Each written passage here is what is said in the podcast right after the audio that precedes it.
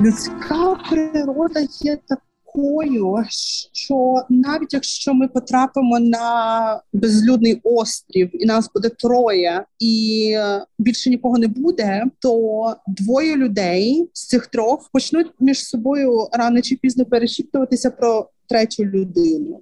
На жаль, це правда речей. Це вже певним чином початок конспірології. Вона буде завжди. Були спроби вже створити ось таке, от чисто свідоме, неймовірне суспільство. Багато хто наводить приклад скандинавського суспільства в цьому блоці країн, як такого, яке медіаграмотність має на більш важливому місці. Але у скандинавських країнах теж є чутки, і уклад скандинавського суспільства якраз такий, навіть попри те, що в них дуже розвинені навички медіаграми, десь зазвичай чутки там також грають велику роль. І суспільна верифікація, суспільне саме схвалення того, що ти робиш, там грає велику роль, тому що суспільство може тебе засуджувати, якщо ти робиш щось, що може цьому суспільству не подобатись. А це також виникає з чуток. Тому, на мою думку, створити таке суспільство неможливо. Чутки будуть завжди. Конспірологія буде завжди, поки будуть чутки. Те, що ми можемо зробити у цьому випадку, це зробити так, щоб ця конспірологія не шкодила людям. Для цього треба ввести нормативно-правові регуляційні механізми, уроки медіаграмотності, і ось цей комплекс він має захистити людей від шкідливого впливу конспірології. Ми маємо дивитися вперед. Ми вже маємо бути майбутньому. Законодавство має писатися на випередження на кілька десятків років вперед. Нам потрібен закон, який регулює цю галузь. Можна подивитися на мене і можна сказати, що Боже ідіот, ніби в нас немає про що більше ще писати законів і так далі. Але я вважаю, що так немає більше про що на цей момент, тому що конспірологія проникла скрізь. Якщо ми не будемо конструктивно боротися з цим явищем, це явище поборе нас. І треба створювати нормативно правову базу, яка би боролася з цим явищем, але навіть не з цим явищем, а з негативним впливом цього явища. Це Артур Колдомасов. Зв'язок з ним трохи переривається, можливо, через те, що Wi-Fi Люблінського католицького університету зараз користуються багато студентів. Проте це не заважає нам зрозуміти його основну думку. Суспільство абсолютно чисте від різного роду конспірологічних теорій неможливе через людську природу. Хоча це поступово можна виправляти на законодавчому рівні, невже дійсно неможливо у сучасному демократичному світі дійти до розуміння процесів, що відбуваються з людьми? З вами подкаст Та ви змовились, і я його ведучий Дмитро Поліщук. Подкаст створює науково-популярний проект НІД у співпраці з платформою громадянської освіти Citizen Plus. Дисклеймер: діалоги з експертами записувались через Zoom, тому можливі деякі перебої та фоновий шум. Для початку треба розставити по поличках відповіді на запитання, на чому базується конспірологія, хто має схильність в неї вірити та які причини поширення теорії змов. Щоб відповісти на ці запитання, треба зрозуміти, що людині просто приємно торкатись чогось прихованого. Причому бажання розуміти якісь таємничі процеси були з людством протягом усієї історії. Згадайте тільки біблійний сюжет про яблуко Адама і Єву. Людина хоче мати знання про те, що з нею відбувається, і знаходиться у постійному пошуку цих знань. Від розуміння процесів людині стає легше, але часто це полегшення дають саме конспірологічні версії своєю простою тезою про існування якогось проекту для кожної живої істоти в цьому світі. Філософ та експерт з кібербезпеки Михайло Кольцов наводить два основні принципи існування конспірології: невпевненість у природі знання і впевненість, що за всіма процесами стоїть намір. На чому взагалом будується теорія змов? Вона будується на такому процесі, який філософи називають епістемічною нестабільністю. Умовно кажучи, коли ви не знаєте, що саме ви знаєте, коли ви не впевнені в основах свого знання. Наприклад, ви знаєте, що 2 плюс 2 дорівнює 4. Якщо я змушу вас задати питання, а звідки ви знаєте, що 2 плюс 2 дорівнює 4, ви почнете посилатися на авторитети. І переважно це будуть авторитети власне вчителів, які вам сказали, що 2 плюс 2 дорівнює 4. Ви можете навести приклади великих математиків, які стверджували, що 2 плюс 2 дорівнює 4. Ви наведете мені політичний авторитет, що так написано у підручниках, які освятило Міністерство освіти та науки. І на сам кінець ви спробуєте мені навести так званий аргумент від досвіду ви почнете мені там показувати. Беремо два яблучка, додаємо два яблучка. Скільки яблук ми бачимо? Чотири. Тобто, фактично, кожного разу, коли ви задаєте питання про природу, знання, що ви знаєте, ви завжди задаєте питання, а звідки ви це знаєте? Тобто, це завжди питання про джерело. І фактично людина перебуває в одній дуже цікавій ситуації. Будь-яке знання це певна міра впевненості. І фактично, навіть те знання, яке ми вважаємо навіть істиною, це просто-напросто знання, в яке ми найбільше віримо, тобто в якому ми найбільше власне впевнені. І ось сама природа цього знання призводить до того, що ми починаємо шукати причини не завжди тим чином, яким от зараз ми пояснюємо 2 плюс 2 дорівнює 4. Тобто, коли ми шукаємо підстави такого знання, ми схильні звертатися до великих наративів. Наприклад, ми не готові прийняти, що певні обставини там нашого життя або соціального життя вони могли бути зумовлені якимись природними подіями, і ми починаємо шукати намір. Два моменти, на яких тримаються власне конспірологічні теорії і теорії змов, це по-перше, що невпевненість у знання, епістемічна нестабільність, ви не можете вказати на достовірне джерело цього знання. І другий момент якраз впевненість у тому, що за будь-якою сукупністю подій стоїть не природний порядок, а замисел, що це є чиясь власне інтенсійна дія. І це власне призводить до того, що теорія змови набагато популярніша через те, що вона дарує вам епістемічну стабільність. Вона говорить, те, що ви знаєте, є результатом якби знання чийогось наміру, і відповідно воно настільки велике, що на цьому тримається все в світі. Я твердо знаю, звідки бере початок моє знання. І відповідно всі подальші наслідки це от результат комбінації цих двох процесів. Але чи всі люди однаково схильні шукати епістемічну стабільність у теоріях змов? Всі люди різні і мають різний багаж знань. У когось цей багаж більший, і йому не треба конспірології, аби розуміти світові процеси. У когось гарно розвинуте критичне мислення, тож він розуміє, що може існувати насправді, а що вигадка. Але від віри в конспірологію не застрахований ніхто. По-перше, це механізм захисту нашої психіки від страшної невідомості. По-друге, ми не знаємо на 100%, що у різних ситуаціях може домалювати наш мозок, щоб побачити повну картину. Тож відданість конспірологічним теоріям є психологічним парадоксом, на думку психологині Катерини Брагіної. Взагалі є сліпі плями, тобто інформація, яку ми не знаємо. І наш мозок він завжди прагне домалювати щось. Наприклад, якщо взяти на шматку паперу, намалювати от чотири крапки, дві горизонтально зверху, дві відповідно знизу. Показати будь-якій людині, швидше всього, вона скаже: Я бачу квадрат. Квадрата там немає на малюнку, там є просто чотири крапки. А психіка вона домальовує, тому що наш мозок він ем, більш хоче бачити повну картину, деталі. Так само, наприклад, якщо ми роздивлюємося якусь картину в галереї, ми дивимося повністю на портрет, але якщо ми будемо дивитися деталі, ми будемо бачити, ага, ну тут тінь її придали отакею кляксу якоюсь. Тут, можливо, теж так змазано виглядає там ніс або вухо, або око. Але в цілому картина сприймається як щось повне тобто щось цілісне. До речі, дуже був цікавий експеримент, проведений колись в Америці, якщо я не плутаю в Штатах, коли групі людей запропонували намалювати велосипед. Ну, люди сказали без проблем кажуть. А ви знаєте, що він складається? Ну, звісно, як це я не знаю. Ну я ж там їжджу скільки років на велосипеді. Ну, от візьміть, намалюйте прям всі всі деталі. Більшість людей зрозуміла, що вона не знає, як виглядає велосипед. Тому тому в усіх деталях, тобто знаєш, там є рама, колеса, кермо, педалі. А отже, далі що намалювати, ну вже питання. Люди почали домальовувати щось своє. Тобто ті деталі, яких в принципі в велосипеді не може бути. Тому що психіка, ага, є велосипед, я на ньому часто їжу. Ну як же так? Я от не знаю, що тут і тут. Добре, зараз щось домалюю, щось вигадаю.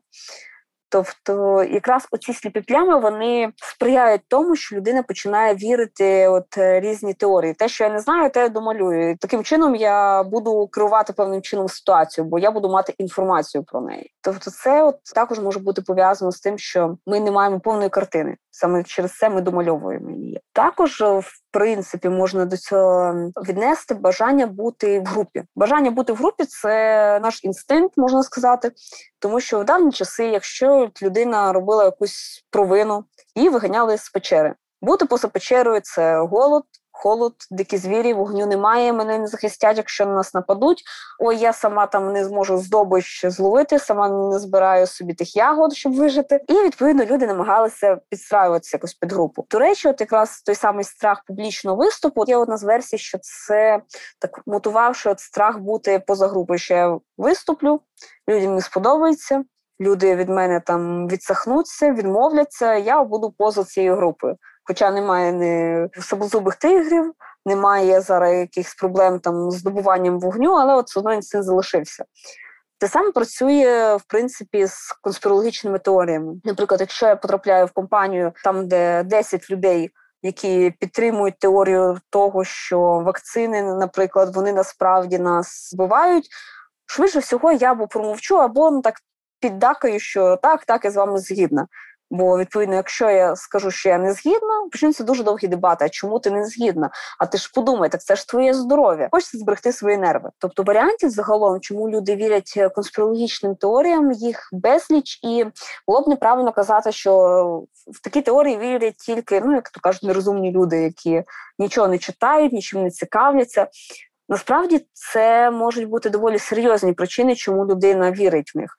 Це дуже часто буває серед хворих на шизофренію. Вони також можуть вірити, от, що весь світ проти них.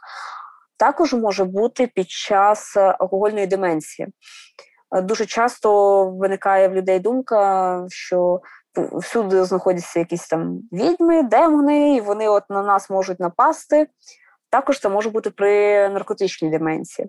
Тобто мозок він вже не може сприймати повноцінну якусь саму картину. І також це механізм захисту. Візьмемо приклад, що є людина, дизайнер, він доволі такий ну, посередкований дизайнер, малює він, скажімо так, не дуже погано кольори підбирає і його ніде не беруть на роботу. Він хоче робити сайти. Ну і він не знає, що ж це таке. Ну як я ж стільки років вчився, от класно, ну як йому здається, роблю ці сайти. Там мама каже, що це класно. Якщо мама каже, ну, то вже 100% це класно. Подивлюсь в інтернеті, там полажу в різних формах. Тут йому дають ідею, що держава контролює рівень безробітності, щоб якось тримати от людей в узді. І він ага.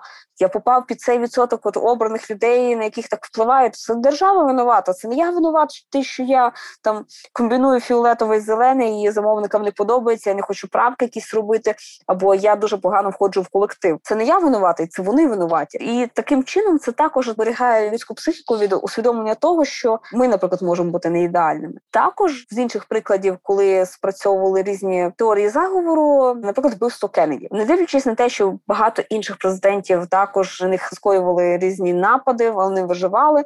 Але от саме вбивство Кеннеді це був, е, наскільки знаю, дуже великий такий фурор. Всі про це говорили, і навіть знайшли десь на відео людину з чорним зонтом. І та людина парасольку то крутила, повертала, кажуть. Напевно, там в тій парасолі була схована зброя, десь там під, під зверху вже намалювали схеми, як там може бути, що там нажме там за ручку смикне, воно вистрелить. Тобто така неймовірна історія. Як же так день сонячний був, і чоловік з чорним зонтом. Пройшло дуже багато часу. Цю людину знайшли навіть знайшли ту саму парасолю. І він розказує, справді була яка історія, що його батько був дуже в принципі незгодним з батьком Кеннеді. Тому що батько Кеннеді він доволі ліберально на ті часи оцінював дії Гітлера. Не так радикально, як би йому хотілося. Син це наслухався, звісно. Ну і також почав це розцінювати.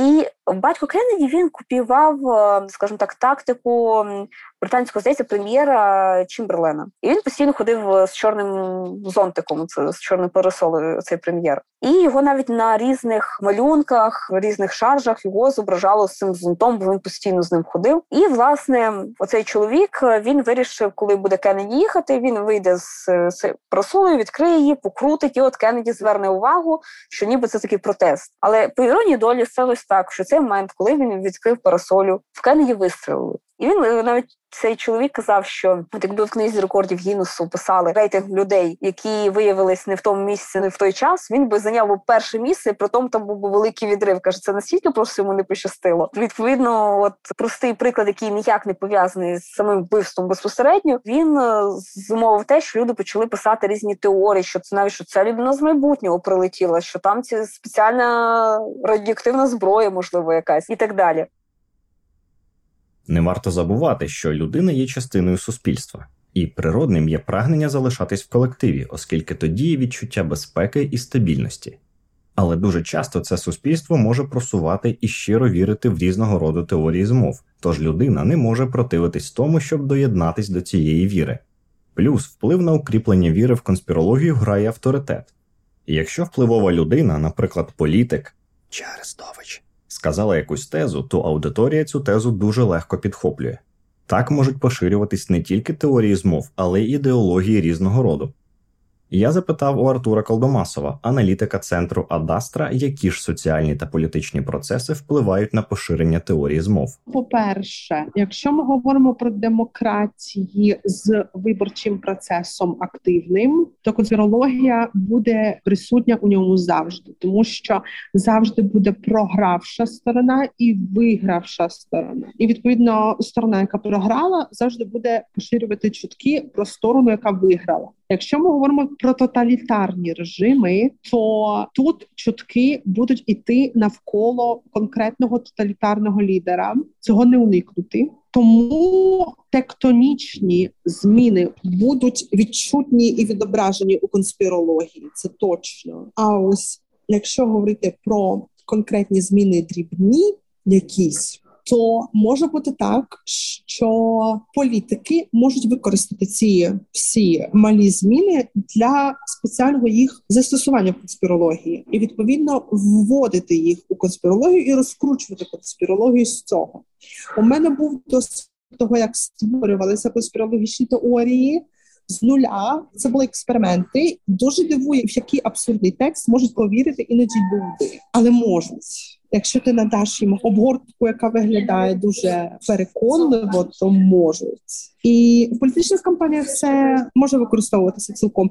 На мою думку, яскравий приклад цьому це теорія команди Порошенка по президентським виборам 19-го року про те, що Зеленський наркоман. Ось приклад застосування конспірологічної теорії в кампанії політичній в Україні. Конспірологічне плем'я бачить теорії змов буквально на кожному кроці. Немає сфери життя, якої б не торкались різні сумнівні версії. Зрозуміло, що вони є і в економіці. Не може бути збігом обставин обвал цін на акції на Уолл-стріт у минулому столітті, не може бути несподіваним побічним ефектом іпотечної кризи в США у 2007 році світова криза. Це все задумано і продумано, аби відкоригувати якийсь глобальний або ж навпаки місцевий процес. Угу. Наприклад, рівень безробіття або смертності, або ж врятувати якусь маленьку країну, або ж тут вигадок про намір може бути безкінечно багато. Конспірологія поширена і в демократичних, і в тоталітарних державах. Вона охоплює всі верстви суспільства, це дуже глобальна річ. А раптом те, що незалежно від рівня і місця нашого життя, нашого світогляду, ми віримо в конспірологію і є справжнісінькою теорією змови. Таким питанням ми трохи спантеличили Михайла Кольцова. Я вам скажу, що більшість теорій змов якраз в властиві країнам з хорошим достатком. Тобто, ви можете, наприклад, подивитися цей рух QAnon, чому він виникає у Сполучених Штатах Америки, тобто в першій економіці країни, а тому, що власне економічний достаток може відігравати з вами дуже цікаву річ. Власне, екзистенційну річ він формує уявлення про те, що це все, що ви можете. От, власне, ви досягнули певного економічного рівня, там у вас хороша зарплата, велика робота. Ви досягнули все, до чого ви прагнете. І ви перебуваєте в ситуації, коли у вас наступає ота ж саме епістемічна невизначеність. Ви кажете, так це що, це все, що я можу, більше нічого. І відповідно ви починаєте пошуки змісту власного життя. Що вам робити далі? Тобто до чого прикладати зусилля, чому приділяти увагу? Типу, що є важливе, що є другорядне, і це власне призводить до того, що ви починаєте звертати увагу і на теорії змов. Тому, от розумієте, ми раніше говорили з вами про економічну складову. Так, от вона має і отакий цікавий момент. Хоч вони найбільше виникають під час економічних криз, їх найчастіше використовують у країнах з хорошим економічним достатком, аніж у бідних власне країнах, тому що бідна людина переважно якби весь її когнітивний ресурс зайнятий пошуком власне того, як дожити до завтрашнього дня. В неї немає власне ресурсу на те, щоб думати так, хто хто там стоїть проблемою до її власне життя. Вона звичайно чутлива до теорії змов, тобто тоді, коли я теорію змови перетворюю на ідеологію. Наприклад, скажу, що бар'єром до вашого життя стає он той багатій або той куркуль я можу активізувати ваш ресурс і спрямувати його, наприклад, у революційний рух. Але все ж таки нам доводиться визнавати, що найчастіше теорії змови виникають у суспільстві достатку. Тому що досягнення певного рівня достатку, певна перемога і досягнення своїх цілей напевно, ще гірше, ще ще більше загострюють оцю епістемічну недостатність, цю епістемічну нестабільність, аніж бідні суспільства. Багатство, як і бідність, є причиною епістемічної нестабільності, тож ми шукаємо знання, які здатні нас заспокоїти. І знаходимо адептів різних теорій змов, котрі закидають нас аргументами у вигляді вирваних з контексту фактів, чутками і незрозумілими фото. Наявність стількох аргументів ще й з базою доказів на перший погляд вражає, особливо якщо людина погано орієнтується в темі. Під цим враженням виникає усвідомлення О Боже, я зрозумів, як все працює, а за ним бажання поділитись цим таємничим новим знанням із іншими. Так мережею поширився і знайшов багато прихильників рух QAnon, котрий на що тільки не має відповідей, каже Артур. QAnon зараз найпопулярніша система конспірологічних теорій у світі. Це 100%. Це ціла система теорій різноманітних. Там є і про зовнішнє управління. І про педофілію, і про ЛГБТ спільноту, про що завгодно, і таким чином, таким чином, зараз, враховуючи ті обставини, які є найпопулярнішими частинками цієї системи, є те, що ми під зовнішнім управлінням, що є світовий уряд. Друге, це те, що Бік Фарма хоче звести населення з до золотого мільярда, і власне загальна недовіра до урядів. Була колись популярна ось ця педофільська теорія про те, що там демократи в Сполучених Штатах Америки педофілами, що є конкретна локація, конкретна піцерія, де, наприклад, збавлюють хлопчиків там і, і викрадають їх. По-моєму, в цьому була суть цієї теорії.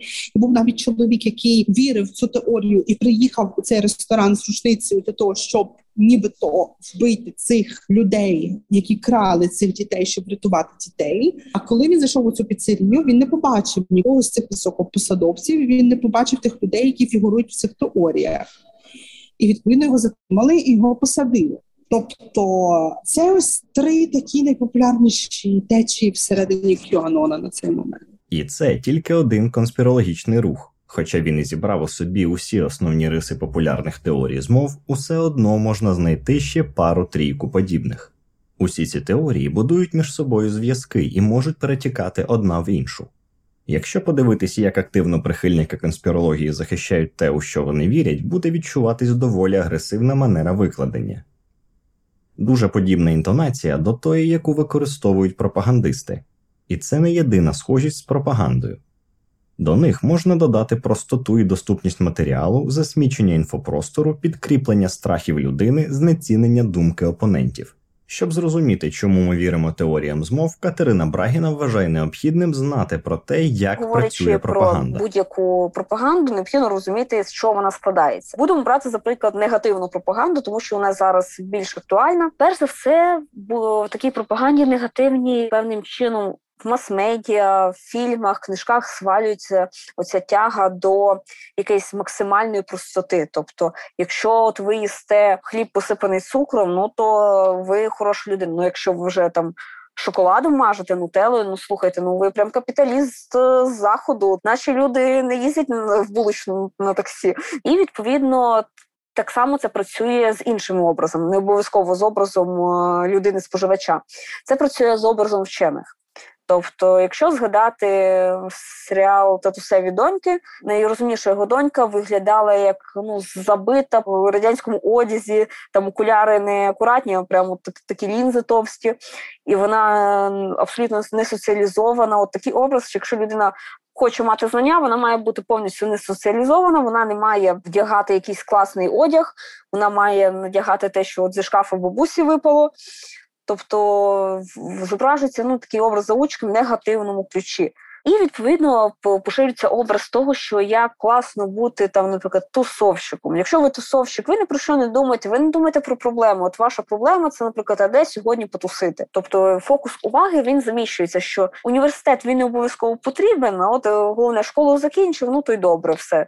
Тобто людям е, люди мають доступ до знань, але ці знання вони знецінюються. Далі що впливає на суспільство, це от саме як я казала, військові серіали де показують, що бути солдатом це круто. СССР це просто ну рай з за 5 копійок, не дивлячись на те, що так були якісь мінуси. Ну то що то ж так було, то є що ж згадати, і якість предметів не така, як зараз, при тому, що повністю ігнорується той факт, що різна техніка в СССР вона мала максимум дві функції включити і виключити.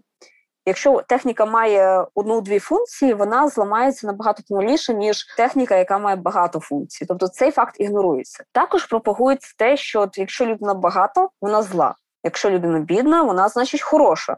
Тобто не сумуйте через те, що от вас немає грошей, зате ви добрі. Ну це ж це ж головне, це головна чеснота. Також формується образ ми і вони. Тобто є ми, а є всі інші а всі інші вони проти нас. Тобто нам треба групуватися, хочемо чи не хочемо, тому що всі навколо нас вороги. Звісно, будь-яка пропаганда в більшості ну негативна, тобто вона діє на емоції, а саме на емоцію страху. Цей страх перед міфічними фашистами, які які є майже усіх росіян певним чином. Зараз він підкріплюється цією позицією. Ми і вони відповідно є відсоток тих, хто в це не вірить, в принципі, як будь-якій пропаганді. Цей відсоток, що він хоче робити? Він хоче виходити на мітинги, але що робить? пропаганда. Пропаганда просуває думку, що мітинги вбивають. Яким чином мітинги вбивають?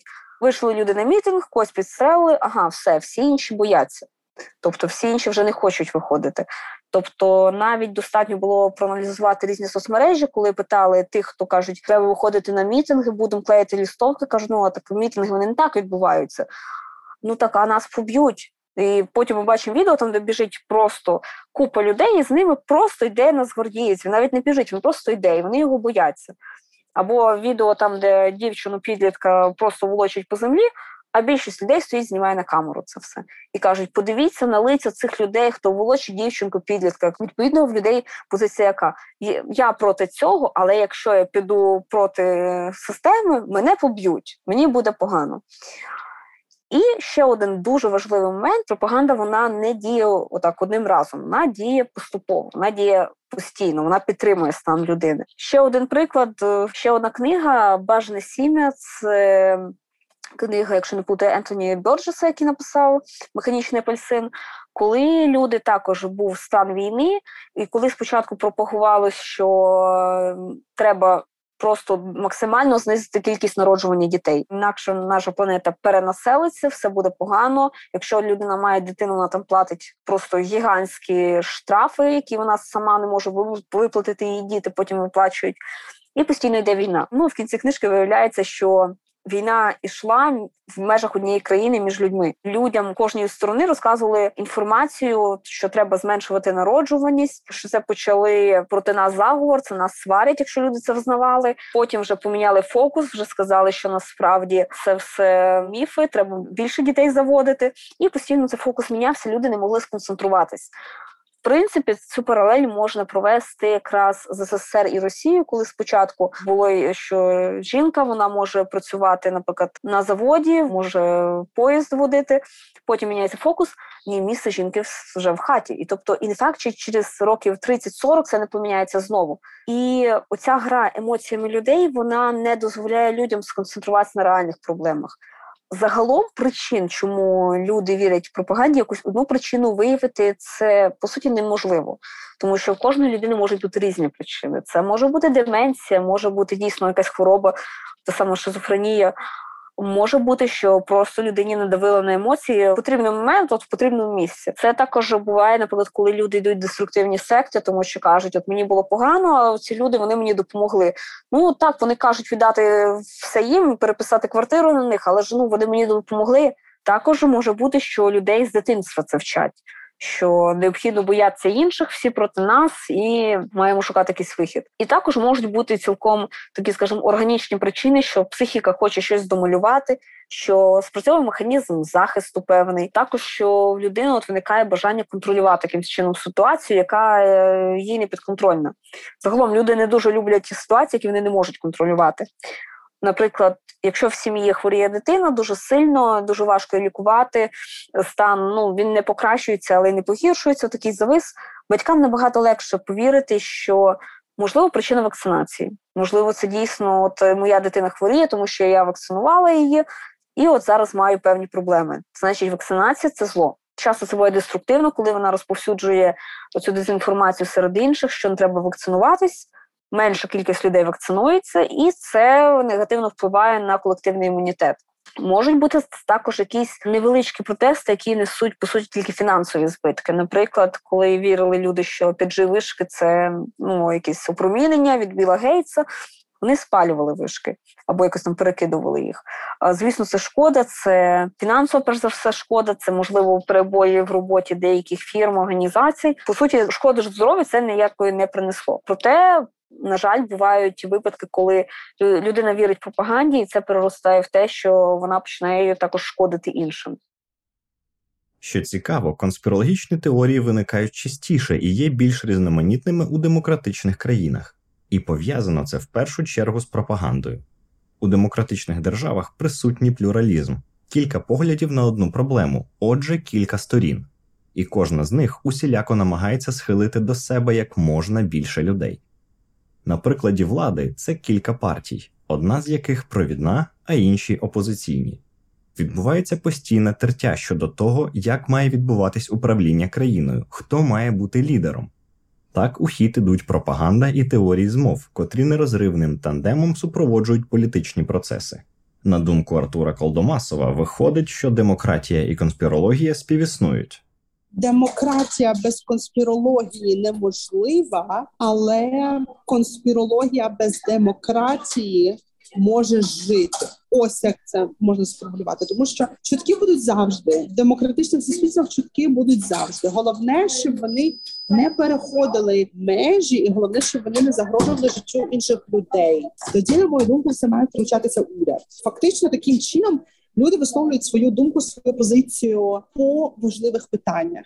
Якщо це нікому не задає шкоди, ну то окей. Але коли йде мова про якісь такі от речі, які перетинають кордон небезпеки, точно тоді це вже інша розмова. Ну ось я це розумію так. Може багато хто зі мною не погодиться, але я розумію, що демократія без конспірології неможлива, але конспірологія без демократії можлива. Теорії змов у демократичних державах поширюються майже повсякчас, але особливого піку популярності вони досягають у кризових ситуаціях. Так само і в країнах авторитарних, де конспірологія це частина ідеології, саме під час криз посилюється віра людей у державну позицію. Це дуже добре видно на фоні війни Росії проти України, вважає Михайло Кольцов. Тут дуже цікаво подивитися, як е, що вірять українці, в що вірять якби росіяни. Ну, тому що і там, і там виникли теорії змови. Ну, у росіян, звичайно, там класична логіка, вона фактично не міняється вже кілька років. Якби що конспірологічна теорія, що це там задум НАТО є для того, щоб ослабити Росію. Там так, начебто, ця Росія комусь так дуже потрібна. От. Але українці почали вірити трошки інші конспірологічні теорії. Наприклад, вони дуже вірять у конспірологічні теорії, які пов'язані зі смертю Путіна. Тобто українці починають шукати в астрологічних прогнозах, у власне висловах Мольфара якусь власне визначеність про те, коли війна закінчиться. Просто в українській свідомості кінець війни завжди пов'язаний з цим смертю Путіна, і тому от воно власне от такий, от такий особистісний момент. І відповідно українці почали вірити в те, що власне десь там у травні або швидше за все в серпні, якби Путін помре, і це пов'язано з певним астробіологічним поєднанням. Російська пропаганда і конспірологія говорить, а точніше кричить про те, що ця війна є протистоянням Росії і країн НАТО, але це абсолютно не нова теза. Майже половина минулого століття прийшла під егідою холодної війни, де західна демократія на чолі США протистояла комуністичному табору. Тож певним чином напад Росії на Україну може бути просто ще одним витком холодної війни, яку знову розпочали. Ми запитали в Артура Колдомасова, чи така гіпотеза може бути конспірологічною теорією, але він каже, що це занадто складний політичний процес для теорії змови. Я би не назвав це радше конспірологією, тому що це надто складно для конспірології. Знаєте, конспірологія вона простими речами доносить свої меседжі. А от те, що це продовження холодної війни, це вже складний концепт для конспірологів. Я думаю особисто, що у цьому є правда певна, тому що фактично ми спостерігаємо за боротьбою Росії та її табору і США та її табору навіть якщо це не безпосередня боротьба, все одно Сполучені Штати та союзники надають нам допомогу. Відповідно, таким чином вони вже у цій боротьбі, так мовити, несвідомо, навіть ресурсні. В чому полягає концепт холодної війни? Концепт холодної війни полягає у напрузі і загрозі військового протистояння між США та СРСР на той момент. Зараз це РФ. Зараз також цей ризик є, і він також спостерігається, і напруга між цими двома державами вона є. Тому можна назвати те, що це продовження холодної війни, тому що відносини між цими двома країнами є напруженими. І є ризик військового протистояння. Тут не йде мова про конспірологію, бо це ну чисто, скажімо так, речі, які для конспірологів є за складними, але людей, які знають щось про політику, це не є складно, тому що це простий висновок. Знову ж таки, але конспірологи вони думають про ось це. Вони дивляться на це питання через оптику ось світового уряду. Що ось все це, що відбувається, це шахівниця світового уряду. А от це от ще холодна війна, вона вже йде не в тому напрямку, тому що е, тут в холодній війні ми говоримо про дії двох окремих акторів на міжнародній арені. А в світовому уряді не може бути двох окремих акторів. Світовий уряд контролює всіх. Тому ні, на мою думку, ні. Віра у теорії змов є захисним механізмом нашої психіки від незрозумілої реальності, особливо в часи війни. Ми бачимо вже результати подій. А щоб їх пояснити, починаємо придумувати причини, щоб наш мозок побачив усе в раціональному світлі і заспокоївся. Проте Катерина Брагіна вважає, що цей сурогат раціоналізації може шкодити населенню в часи повномасштабної війни, особливо Загалом, тиловим регіонам. будь-який механізм захисту він захищає нашу психіку від того, щоб на неї негативно не впливали. Проте так само будь-який механізм захисту він може мати негативні якісь наслідки. Тобто людина може спочатку вірити в конспірологічні теорії щодо війни, а потім вона вже далі після перемоги нашої знов щось придумає, знов щось буде вірити. Можливо, ця теорія буде вже більш небезпечна для суспільства. Переважно літні люди вони дуже легко в це вірять, тому що в них залишилась думка, що така радянська. Ну по телевізору сказали. Ну я це вірю. Не будемо виключати той факт, що є механізм певний захисту. Проте, якщо от це працює лише в межах того, що от людина в це вірить, людина це не розповсюджує, ми не можемо змінити думки людини. Тобто ми не можемо злізти її в голову, перебудувати. Якщо людина втихо в це вірить, ну як кажуть, наші повноваження тут вже все.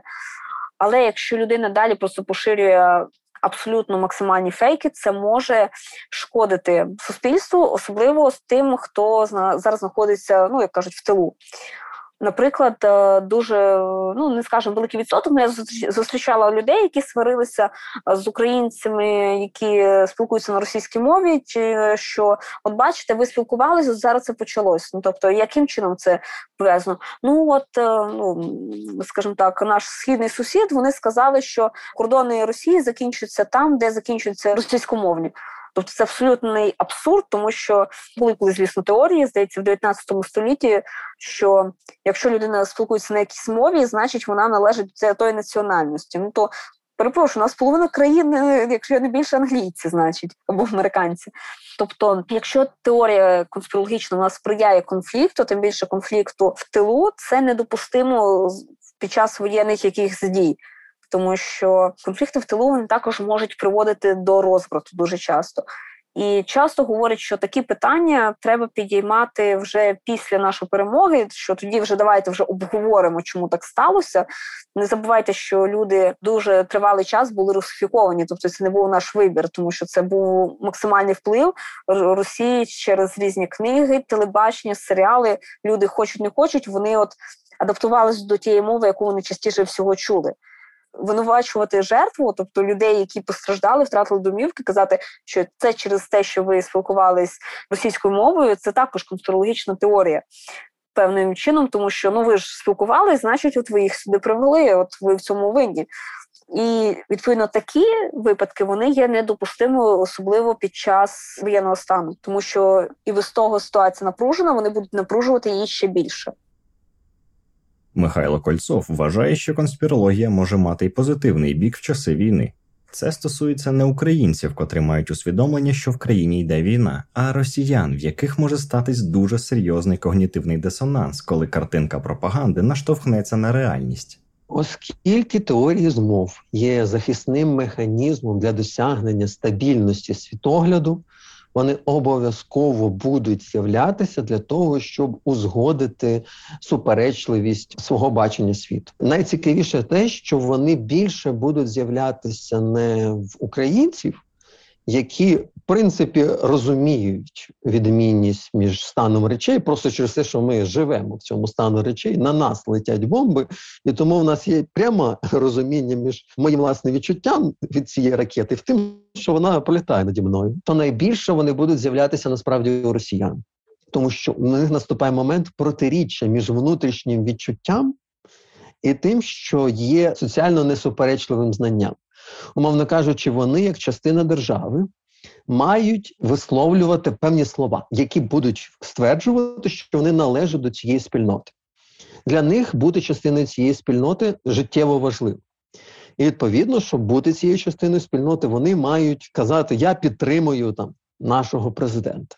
І при цьому в них виникає внутрішній когнітивний механізм, що війна це погано, вбивати людей це погано, бомбити міста Одесу, Харків це погано, і відповідно вони потрапляють у внутрішнє протиріччя, в якому ці формули, які їм пропонує телебачення, вже не працюють. І відповідно у них почнуть виникати теорії змов або конспірологічні теорії для того, щоб пояснити цю внутрішню суперечливість.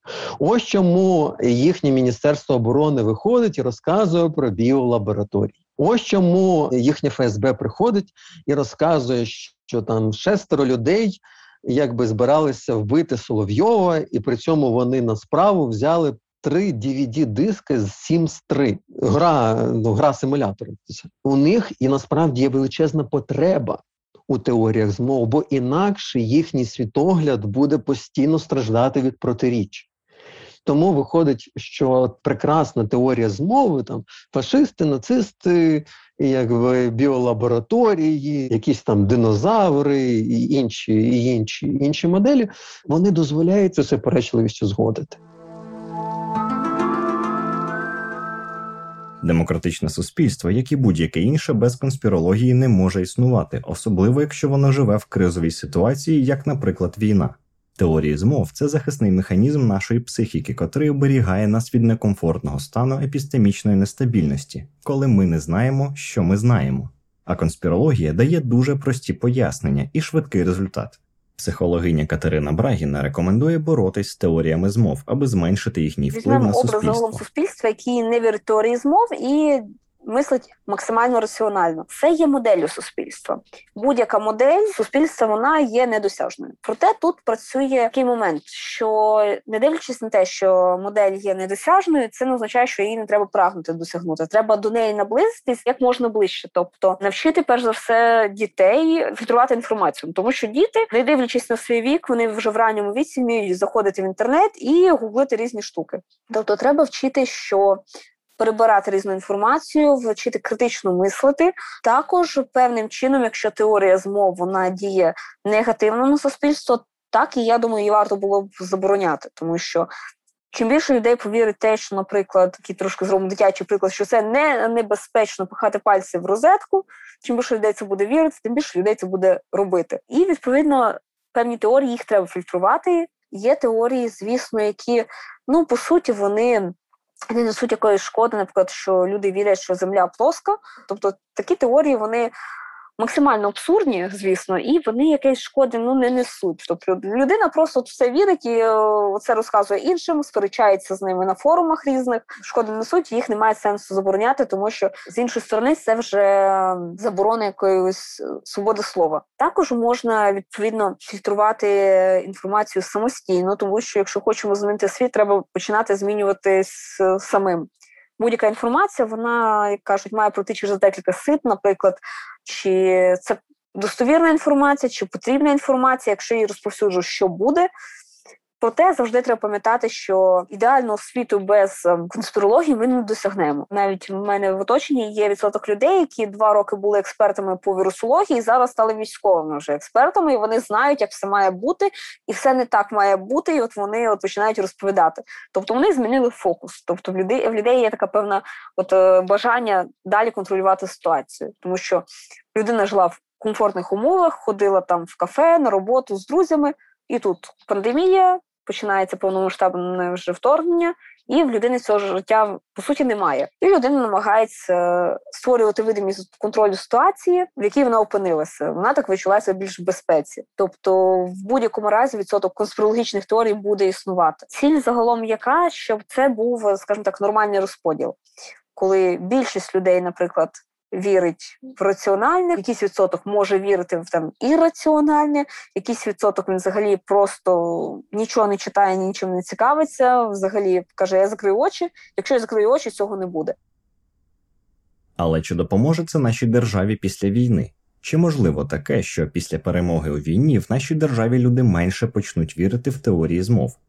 Михайло Кольцов у подібне не вірить, адже після такого потрясіння залишається дуже багато питань в українців, на які потрібно буде знайти відповіді. Ну оскільки знову ж таки ми не забуваємо про базову психологічну функцію теорії змов, що вони дозволяють узгодити світогляд, оскільки наші конспірологічні теорії спрямовані там на певне поєднання зір, в результаті яких там помре Путін, то фактично вони бачите виконують такий заспокійливий ефект. Тобто вони дозволяють примиритися з цією змінною реальністю, в якій летають ракети, і ми отримаємо щоденні повідомлення про смерть і все інше. І тому в даному випадку воно виконує такі заспокійливі функції, але я боюсь, що після війни ми будемо очікувати швидше стрибок конспірологічній теорії, тому що тоді, коли війна перетвориться на пам'ять, а навколо все буде більш-менш спокійно, ми будемо звертатися до цієї пам'яті для того, щоб пояснити, як жити далі, і тому в тій чи іншій формі теорії змови